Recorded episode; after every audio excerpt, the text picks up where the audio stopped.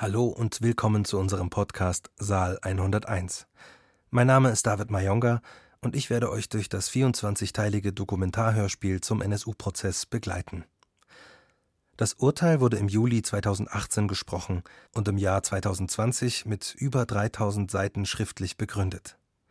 Diese Begründung ist die Basis für eventuell folgende Revisionsverfahren. Beobachter bezeichnen wegen dieser möglichen Revisionsverfahren den Prozess auch als den ersten NSU-Prozess. Angeklagt war er wegen Beihilfe zum Mordversuch. Dieser Mordversuch ist der Sprengstoffanschlag in der Kölner Propsteigasse im Jahr 2001, bei dem eine junge Frau lebensgefährlich verletzt wurde. Besonders an einer Stelle in Folge 17 wird für mich die große Nähe des Mitangeklagten zum NSU deutlich, die die Einschätzung, er könne der vierte Mann des NSU gewesen sein, nachvollziehbar macht. Als Beate Zschäpes Tarnung Gefahr lief, aufzufliegen, da sie wegen eines Diebstahls im Haus, in dem Uwe Mundlos, Uwe Böhnhardt und Beate Zschäpe ihren Rückzugsort hatten, von der Polizei vorgeladen werden sollte, gab er sich als ihr Ehemann aus. Sie zeigt den Ausweis seiner Frau Susanne Emminger vor, und damit kam Beate Zschäpe und mit ihr Uwe Mundlos und Uwe Böhnhardt davon. Die Bundesanwaltschaft geht davon aus, dass Emminger nicht nur ein enger Freund, sondern ein Mitwisser gewesen ist, der von den Morden wusste und sie billigte. Saal 101 Dokumentarhörspiel zum NSU-Prozess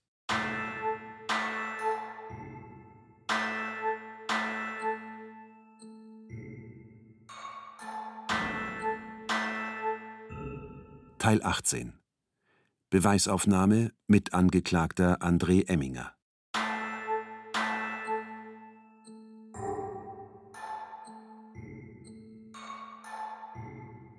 Mike Emminger, der Zwillingsbruder von André, wird begleitet von einem jungen Mann, Typ autonomer Nationalist, Lippenpiercing, Jeans und Sportschuhe. Mike Emminger sitzt mittlerweile auf der Zuschauertribüne mit schwarzem ACDC-Shirt, genau wie sein Zwillingsbruder, mit dem er auch lächelnd Blicke austauscht. André Emminger hat keine Unterlagen dabei, nur seine Sonnenbrille und eine Packung Halsbonbons. Er tritt wieder selbstbewusst auf, lehnt sich auf der Anklagebank zurück und schaut zu seinem Bruder Mike hoch auf die Besuchertribüne. Sie lachen sich kurz an, wirken, als sei das alles ein riesiger Spaß. Götze, Feststellung der Personalien, Name, Geburtsdatum und Adresse. Emminger bejaht, dann in breiten Dialekt, mehr sag ich nicht. Zeugin Annika A., Kriminalbeamtin BKA. Götzl, es geht um Ermittlungen, inwiefern Böhnhardt, Mundlos und Schäpe alias Personalien gebraucht haben. Zeugin, bei André Emminger wurden mehrere Bahncards mit dem Foto von Uwe Böhnhardt sichergestellt. Zeuge Udo V., Kriminalbeamter NRW. Wir haben 65 Anmietungen von Wohnmobilen zwischen 2000 und 2011 feststellen können. Bis 2003 gingen vier davon auf André Emminger, später alle auf Holger Gerlach. Zeugin Christine L., Kriminalbeamtin BKA. Am 4.11.2011 um 9.30 Uhr gab es den Banküberfall in Eisenach. Um 12 Uhr brannte das Wohnmobil. Um 15.30 Uhr wurde in der Frühlingsstraße das Internet beendet. Danach hat Beate Zschäpe mehrfach bei André Emminger angerufen. Einmal kam eine Verbindung zustande. Verteidigung Zschäpe, Sturm. Wissen Sie, ob Emminger selbst dran war? Zeugin, das weiß ich nicht. Es war sein Anschluss. Aber ich weiß nicht, ob er selbst abgenommen hat. Zeuge Paul L., Kriminalbeamter BKA. Emminger wurde erkennungsdienstlich behandelt. Er weigerte sich, von einigen Tätowierungen Aufnahmen machen zu lassen. Später wurde entschieden, Fotos aus sichergestellten Datenträgern zur Akte zu nehmen. Das habe ich dann gemacht. Im Brustbereich befindet sich ein SS-Totenkopf und auf dem Bauch der Schriftzug Die Jew Die. Auf dem Arm der Schriftzug Blut und Ehre. Vertreter der Nebenklage Kolbstraße will die entsprechenden Bilder vorhalten. Der Zeuge kommt nach vorne. Die Bilder werden gezeigt. Emminger sitzt zurückgelehnt, grinst. Zu sehen ist er zweimal in Badehose, Oberkörper mit verschiedenen bunten Tattoos zu sehen. Der Zeuge erkennt die Bilder wieder. Nun werden Runenschrift-Tätowierungen gezeigt. Auf dem Bauch Du bist nichts, dein Volk ist alles. Auf dem linken Arm befindet sich der Schriftzug Weiße Bruderschaft Erzgebirge. Zeuge André K. Götzl. Was können Sie uns zur Weißen Bruderschaft Erzgebirge berichten? Zeuge. Das liegt ja schon Jahre zurück. Ich habe die Emmingers auf Partys und Konzerten kennengelernt, ich habe zu denen keinen Kontakt mehr. Götzl. Liegt Jahre zurück. Wie lange etwa? Zeuge. Zehn, zwölf Jahre bestimmt, keine Ahnung. Können Sie zwischen André und Mike Emminger unterscheiden? Bestimmt nicht, das sind ja Zwillinge und ich wüsste jetzt nicht, wer wer ist. Wo haben Sie sie kennengelernt? Das weiß ich nicht mehr, irgendwo in Sachsen. Da waren früher regelmäßig Konzerte und da ist man halt hingefahren. Wie häufig? Jedes Wochenende, wenn es gute Konzerte waren. Wo haben Sie die Emmingers gesehen? In der Weißen Bruderschaft und bei Konzerten. Man hat sich besser kennengelernt und dann hat man gesagt, ob man nicht irgendwas gründen will, für mehr Sicherheit. Und dann hat man das gemacht. Emminger, ich und auch andere Leute. Götzl. Gab es Veröffentlichungen der Weißen Bruderschaft? Zeuge. Ja, zwei Hefte, Konzertberichte, keine Ahnung, das weiß ich nicht mehr auswendig. Götzl. Wer hat denn die Beiträge geschrieben, waren Sie das? Zeuge. Nein, keine Ahnung, wer die geschrieben hat. Haben Sie sie gelesen? Nein, man hatte ja schon darüber gesprochen, was drin stand. Ja, aber dann kennen Sie den Inhalt doch. Ja, da stand halt was über die Partys drin. Welche Funktion hatten Sie? Keine. Die Emmingers? Die waren die Vorsitzenden, Ansprechpartner und so. Hat diese Hefte jedes Mitglied der Weißen Bruderschaft bekommen? Wer das wollte, denke ich schon. Götzl. Was wurde denn bei der Weißen Bruderschaft geredet? Zeuge. Ich habe davon nichts mitbekommen. Götzl. Sie weichen mir aus. Ich muss zu dem Ergebnis kommen, dass Sie mir nicht antworten wollen. Zeuge Frank L., 1995 bis 2009 Betreiber des Geschäfts Medley in Jena, der Laden, in dem die Cesca gekauft wurde, mit der neun der zehn NSU-Morde begangen wurden. Götzl. Wann hatten Sie das letzte Mal Kontakt zu Böhnhardt Mundlos Zschäpe? Zeuge. In den 90ern? Danach nochmal? Nee. Haben Sie mal mit jemandem über die drei geredet, was sie machen? Das war mal Gesprächsthema, aber wann und wo weiß ich nicht mehr. In der Anfangszeit, wo die weg waren. Was meinen Sie damit? Ja, als sie nicht mehr auffindbar waren, untergetaucht oder sonst was. Sie waren halt nicht da. Woher hatten Sie die Information, dass Sie untergetaucht waren? Aus der Zeitung? Was stand da? Na, wegen angeblicher Bombenattrappen. Was da nun war, weiß ich nicht. Kennen Sie Holger Gerlach? Vielleicht vom Sehen? Kann mir Namen nicht so gut merken. Ist er hier im Saal? Zeuge schaut sich um, sagt nein. Gerlach kichert pubertär. Kennen Sie André Emminger? Nein. Anmerkung des Berichterstatters.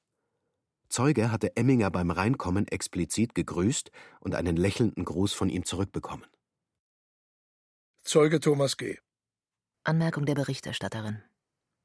Unter anderem soll der Zeuge heute befragt werden, ob er Mitglied bei den Hammerskins war. Vertreter der Nebenklage Kilic will einen Beweisantrag stellen.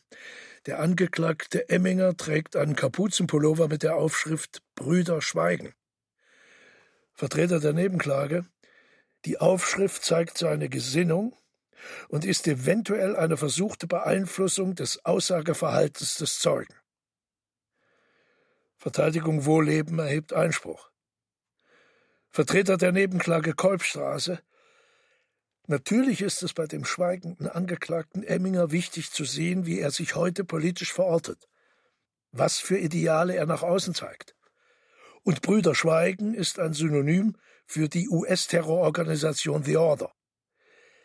Die Hammerskins beziehen sich auf The Order und auch auf dieses Schweigegelübde. Und da ist es interessant, ob hier der Angeklagte Emminger ein Signal gibt, vom Schweigerecht Gebrauch zu machen. Verteidigung Emminger. Herrn Thomas G. mit einem solchen T-Shirt zu beeinflussen, ist gar nicht nötig. Thomas G. hat von sich aus gesagt, dass er zu den Hammerskins nichts sagen will. Eine Unterstützungshandlung durch Emminger wäre also überflüssig. Vertreter der Nebenklage Kilic. Der Versuch einer Beeinflussung ist naheliegend. Bundesanwaltschaft Greger. Wir würden einer Augenscheinnahme des T-Shirts nicht entgegentreten. Wenn der Angeklagte ein entsprechendes Kleidungsstück in der Hauptverhandlung trägt, ist das natürlich ein Statement.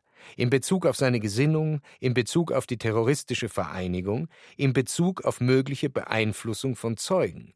Das T-Shirt hat für das Verfahren Bedeutung, auch in Bezug auf eine Rechtsfolge. Götzl. Sind Sie bereit, Herr Emminger, uns das T-Shirt zu zeigen? Verteidigung Emminger. Herr Emminger ist bereit, es fotografieren zu lassen. Zeuge Thomas L., Kriminalbeamter BKA. Götzl. Es geht um die Durchsuchung am 24.11.2011 in der Wohnung Emminger. Wie war der Ablauf? Was wurde aufgefunden? Wie wurden die Gegenstände erfasst? Zeuge. Ich war Durchsuchungsleiter für die Wohnung von Emminger.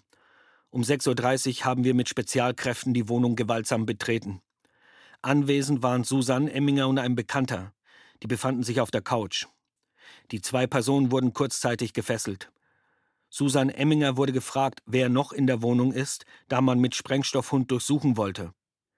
Sie hat den Vorratsraum und Keller gezeigt, der Hund fand keine Sprengstoffe. Danach wurde der Durchsuchungsbeschluss ausgehändigt. Susan Emminger hat ihn durchgelesen, bat darum, einen Rechtsanwalt anzurufen, dafür wurde ihr das Diensthandy übergeben. Dann wurde ihr erklärt, dass ihr Ehemann in Brandenburg bei seinem Bruder festgenommen wurde. Dann haben wir mit der Durchsuchung begonnen. Das Fahrzeug, das auf André Emminger angemeldet war, wurde durchsucht, auch das Gartengrundstück.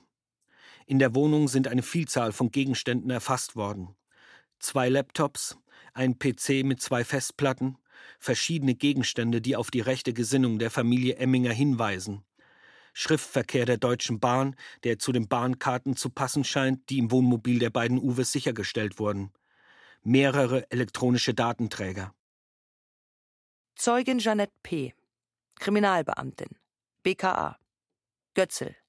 Es geht um die Asservatenauswertung im Hinblick auf die sogenannten Turner-Tagebücher. Zeugin. Wir hatten den Auftrag, eine Schlagwortsuche im elektronischen Datenbestand durchzuführen. Bei André Emminger haben wir auf drei Asservaten Treffer erzielt. Alles eigentlich gelöschte Dateien. Zweimal eine vollständige Textversion der Tagebücher, einmal Dateien, die einzelne Kapitel enthalten sowie den Epilog. Auch URL-Dateien haben wir gefunden, Lesezeichen, mit denen man auf Internetseiten zu einzelnen Kapiteln kommt. Techniker haben auch geschaut, wann die Dateien gelöscht wurden.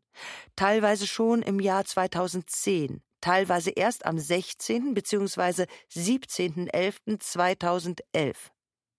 Anmerkung der Berichterstatterin Das war kurz vor der Hausdurchsuchung. Zeugin Laura S., Kriminalbeamtin BKA. Götzl. Es geht uns hier um Porträtzeichnungen, die bei der Durchsuchung am 10.04.2013 bei Frau Emminger gefunden wurden. Anmerkung der Berichterstatterin. Diese Hausdurchsuchung fand im April 2013 statt. Knappe eineinhalb Jahre nach der Hausdurchsuchung unmittelbar nach André Emmingers Festnahme. Zeugin im Rahmen der Durchsuchung ist mir im Wohnzimmer eine Bleistiftzeichnung aufgefallen. Die Abbildung erinnerte an Mundlos und Böhnhardt. Wir wollten die Zeichnung mitnehmen, was Frau Emminger nicht wollte. Daher fertigten wir ein Foto an. Unter dem Bild befand sich ein Schriftzug und eine Rune. Die Schrift in Altdeutsch bedeutet unvergessen. Es ist davon auszugehen, dass die Zeichnung von Herrn Emminger in U-Haft angefertigt wurde. Zeuge Rocco R., Kriminalbeamter. Götzl. Es geht um ein Ermittlungsverfahren gegen Patrick K. Anmerkung des Berichterstatters. Das Ermittlungsverfahren wurde eingeleitet, da der Verdacht bestand, Patrick K., ein Nachbar von Zschäpe, Böhnhardt und Mundlos in der Polenzstraße, habe absichtlich einen Wasserschaden herbeigeführt, um sich Zutritt zu der Wohnung eines weiteren Nachbars verschaffen zu können, um dort zu stehlen. Zeuge. Ich habe Lisa Dienelt vorgeladen, aber es kam keine Reaktion. Da bin ich in die Polenzstraße gefahren, um sie mündlich vorzuladen. Die Frau öffnete und gab an, dass sie nicht Frau Dienelt, sondern Susanne Emminger sei. Zwei Tage später kam sie mit Herrn Emminger zur Vernehmung. Haben Sie Susanne Emminger vernommen? Ich habe die Frau vernommen, die mir die Tür geöffnet hat. Später hat die Frau gesagt, ihr Spitzname sei Liese und an der Tür stand Dienelt, deshalb würde wohl jeder denken, sie hieße so. Aber sie sei Susanne Emminger. Ziel der Vernehmung war es herauszufinden, ob sie etwas in der Wohnung über ihr gehört hatte. In dem Moment, wo sie sagte, sie sei an dem Vormittag gar nicht zu Hause gewesen, war sie als Zeugin nicht mehr so interessant. Wurde noch etwas gesagt? Sie sagte, sie sei eine Freundin von Herrn Dienelt und öfter in der Wohnung. Wie hat sich Herr Emminger verhalten? Er kam ungeladen mit und sagte, dass sie sich um die Wohnung Dienelt kümmerten. Haben Sie eine Erinnerung an das Aussehen von Herrn Emminger? Nein, gar nicht. Haben Sie sich bereits in der Wohnung ein Dokument zeigen lassen? Nein, ich habe nur nach Geburtsdatum und Telefonnummer gefragt. Auszug aus dem Plädoyer der Staatsanwaltschaft. Am 7. September 2006 gab es einen Wasserschaden im Haus in der Polensstraße der NSU-Mitglieder. Da gegen Patrick K. ermittelt wurde, ergab sich für Böhnhardt, Mundlos und Schäpe eine äußerst brisante Situation. Es lag auf der Hand, dass die Tarnung Zschäpes einer Überprüfung der Polizei nicht standhalten würde. Zschäpe war klar geworden, dass sie sich der Zeugenvernehmung stellen musste. Das konnte sie aber nicht, da sie nicht über ausreichend Tarnpapiere verfügte. Hinzu kam, dass sie unter dem Namen Liese oder Lisa im Haus bekannt war. Zschäpe und Emminger vereinbarten, gemeinsam zur Zeugenaussage zu erscheinen, um eine abgesprochene Aussage zu machen. Emminger übergab Zschäpe vorher den Ausweis seiner Frau Susanne Emminger und bezeichnete Zschäpe als seine Frau. Er bemühte sich in Zusammenwirken mit der Angeklagten nach Kräften, Zschäpe zu einer Legendierung zu verhelfen. Auszug aus dem Plädoyer der Verteidigung Emminger. Unser Mandant ist Nationalsozialist, der mit Haut und Haaren zu seiner politischen Überzeugung steht, auch wenn er sich in dem Verfahren nicht geäußert hat. Kein Zeuge und auch keiner der Angeklagten ist offen mit seiner Einstellung umgegangen. Wir verteidigen nicht seine Gesinnung und versuchen auch keine der Taten zu rechtfertigen. Wir sehen es als unsere alleinige Aufgabe an, ihn gegen die Anklage zu verteidigen. Als einziger der fünf Angeklagten hat sich unser Mandant zu den Tatvorwürfen nicht geäußert. Das wird auch in diesem Plädoyer so bleiben. Die Bundesanwaltschaft hat sich besonders des T-Shirts vom 151. Verhandlungstag und des im Wohnzimmer aufgehängten Götzenbilds Uwe Mundlos und Uwe Böhnhardt unvergessen und der Tattoos auf dem Oberkörper unseres Mandanten angenommen. Da unser Mandant sich zur Sache nicht eingelassen hat, ist es erforderlich, aus Einlassungssurrogaten zu eruieren, was er sich angesichts der vorgeworfenen Tathandlungen gedacht haben könnte. Zunächst ist von der Erkenntnis auszugehen, dass niemand von außen über das Innere eines anderen Menschen Auskunft geben kann. Bei der ersten Tat des NSU ist unser Mandant gerade 21 Jahre alt geworden. Dass er damals ideologisch verfestigt war, wird unterstellt. Kleines Beispiel. In seiner Bundeswehrzeit wurde er vom militärischen Abschirmdienst befragt, was ihm Blut und Ehre bedeute. Er antwortete, es sei ein Wahlspruch der SS gewesen. Tatsächlich ist es aber ein Wahlspruch der Hitlerjugend. Dies zeigt, dass Herr Emminger nicht viel Ahnung hatte. Er war ein junger Mensch, kam aus der Skin-Bewegung, hat sich wie jeder junge Mensch danach verändert. Zu behaupten, er war ein fertiger Nationalsozialist, wie es die Bundesanwaltschaft tut, ist so nicht richtig. Dazu stellen wir fest. Wann André Emminger die Bauchtätowierung hat machen lassen, ist unklar. Er besaß sie jedenfalls nicht vor 1999. Dass sie 2000 schon vorhanden war, ist nicht erwiesen. Auszug aus dem Plädoyer der Staatsanwaltschaft. Am 16. November 2000 mietete Emminger im Auftrag des NSU in Chemnitz einen Wagen auf seinen Namen und stellte ihn Böhnhardt, Mundlos und Schäpe zur Verfügung. Dieses Wohnmobil nutzten sie zum Überfall auf eine Postfiliale. Am 19. Dezember wurde ein Fiat Ducato im Auftrag des NSU gemietet.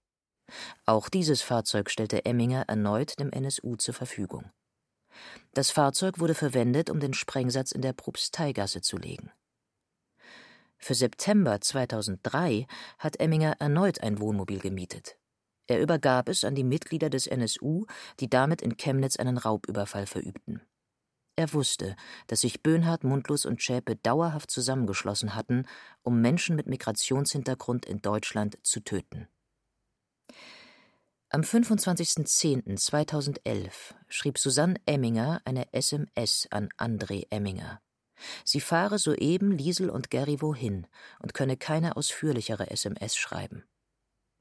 Die Funkzellenauswertung ergab, dass zu einer Wohnmobilvermietung gefahren wurde. Bemerkenswert ist, dass Susanne die Regeln der Konspiration in der SMS einhält. Keine Klarnamen, kein Fahrziel. Das Wohnmobil, das am 4. November zum Banküberfall in Eisenach verwendet wurde, wurde angemietet. Dieses Wohnmobil parkte laut Parkschein am 25.10.2011 auf dem Gelände der Uniklinik Jena, wo sich Emminger zur gleichen Zeit wegen eines Arbeitsunfalls befand. Auszug aus dem Plädoyer der Verteidigung Emminger. Nach den hier gehörten Zeugen soll er Mitte 2000, also noch 20-jährig, zusammen mit seinem Zwillingsbruder die Weiße Bruderschaft Erzgebirge gegründet haben. Die Beweisaufnahme zu den Aktivitäten der Weißen Bruderschaft hat aber nicht ergeben, welcher Zwilling was gemacht hat. Von keinem gehörten Zeugen wurde zwischen den Brüdern differenziert. Eine Urheberschaft war nicht ermittelbar. Aber maßgeblich für relevante Beihilfetaten ist nicht die Einstellung. Die Hauptvorwürfe der Bundesanwaltschaft und auch die Höhen der Strafen setzen einen eindeutigen Schwerpunkt auf die Anmietung der Wohnmobile. Die zur Verfügungstellung eines Wohnmobils ist, im Gegensatz zur Waffenbeschaffung, zunächst eine neutrale Handlung. Es bedarf der Bewertung im Einzelfall. Zunächst ist daher zu klären, ob André Emminger überhaupt selbst Mieter der Wohnmobile gewesen ist. Der Sachverständige konnte ihm die Unterschrift nicht zuordnen. Anmerkung der Berichterstatterin. Die Verteidigung von Emminger bezieht sich hier auf den Vorwurf, Emminger habe im Auftrag des NSU am 19. Dezember 2000 ein Fiat Ducato Wohnmobil angemietet. Das Fahrzeug soll verwendet worden sein, um den Sprengsatz in der Propsteigasse zu deponieren. Zur zeitlichen Kongruenz. Der erste Tag der Anmietung war der Dienstag, 19.12.2000. Das Wohnmobil wurde fristgerecht am Donnerstag, 21.12. zurückgegeben. Das Fahrzeug soll laut Bundesanwaltschaft zum Transport der präparierten Christstollendose gedient haben. Der Korb mit der Christstollendose soll laut Zeugenaussage an einem Abend zwei oder drei Tage vor Weihnachten abgegeben worden sein. Die Tochter des Geschäftsbesitzers gab im Zeugenstand an, dass Weihnachten für sie der 24.12. sei.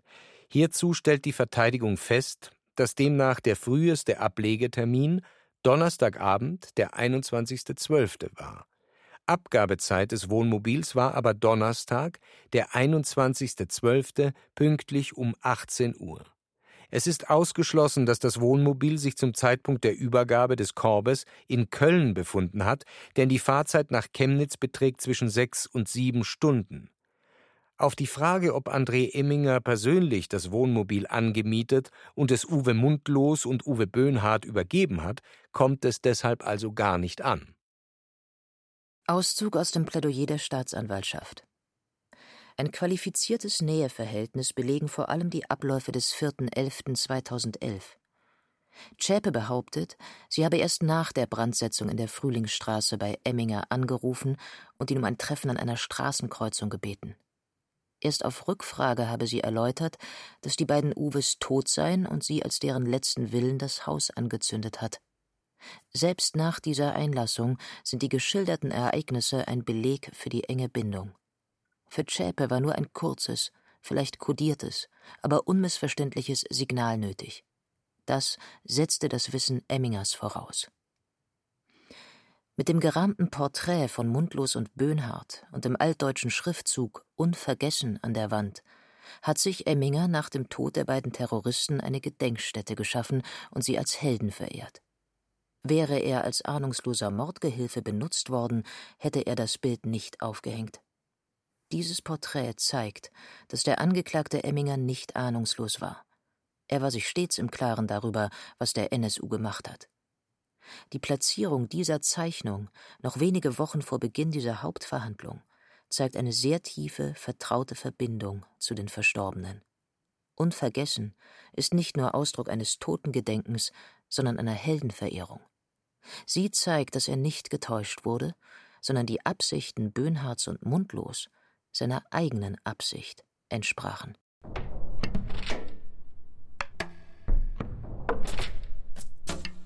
Also die Unterstützungsleistungen und auch die Nähe zu dem Trio, die kann man ihm auf jeden Fall nachweisen.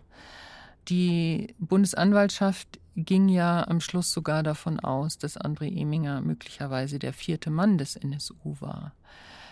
Er war der Einzige, der so vehement geschwiegen hat, der keinen einzigen Pieps von sich gab, der provozierte, der so tat, als ginge das alles irgendwie an ihm vorbei. Und genau diese Strategie ist aufgegangen.